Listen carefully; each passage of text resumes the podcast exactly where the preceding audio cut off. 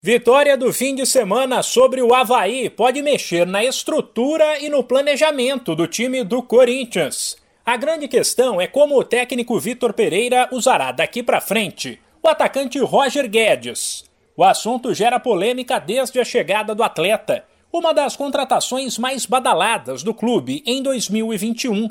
Ele deixa claro que gosta de jogar como ponta, aberto pela esquerda Porém, a falta de um camisa 9 confiável e o fato de William também atuar por ali fizeram com que Roger Guedes fosse sacrificado várias vezes e escalado como centroavante.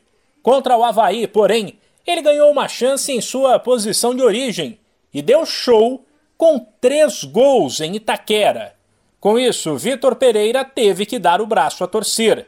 Ele revelou que conversou bastante com Roger Guedes nos últimos dias para explicar que o time precisava dele como centroavante e deixou claro que o atacante tinha razão em não estar muito satisfeito. Liderar pessoas é perceber as características específicas de cada, de cada personalidade. O Roger é uma personalidade bom, bom, bom menino, bom menino. Provavelmente é o jogador que eu, que eu mais tenho conversado. Tem que saber levá-lo para retirar o melhor dele tem que saber eh, falar um bocadinho ao coração e, e, e, trazê-lo para o alinhamento que nós pretendemos. E eu expliquei uh, muitas vezes ao Roger isso mesmo. Não, eu sei que tu, tu gostas de jogar da esquerda para dentro, mas neste momento a equipa precisa de ti para jogar como atacante. Andou sempre ali um bocadinho contrariado, não é? Porque se tivesse feito golos, até animava. Não fez golos.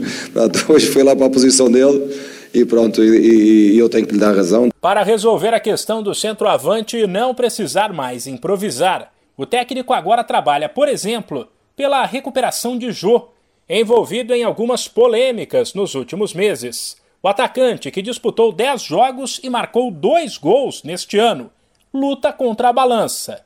Vitor Pereira revelou que fez um desafio ao jogador e que aparentemente tem dado certo. O Jô para bem, do, para bem dele e para bem do, do, do clube também, está a perder peso, está a ganhar melhor condição física, portanto já perdeu 3,5 kg, vai para.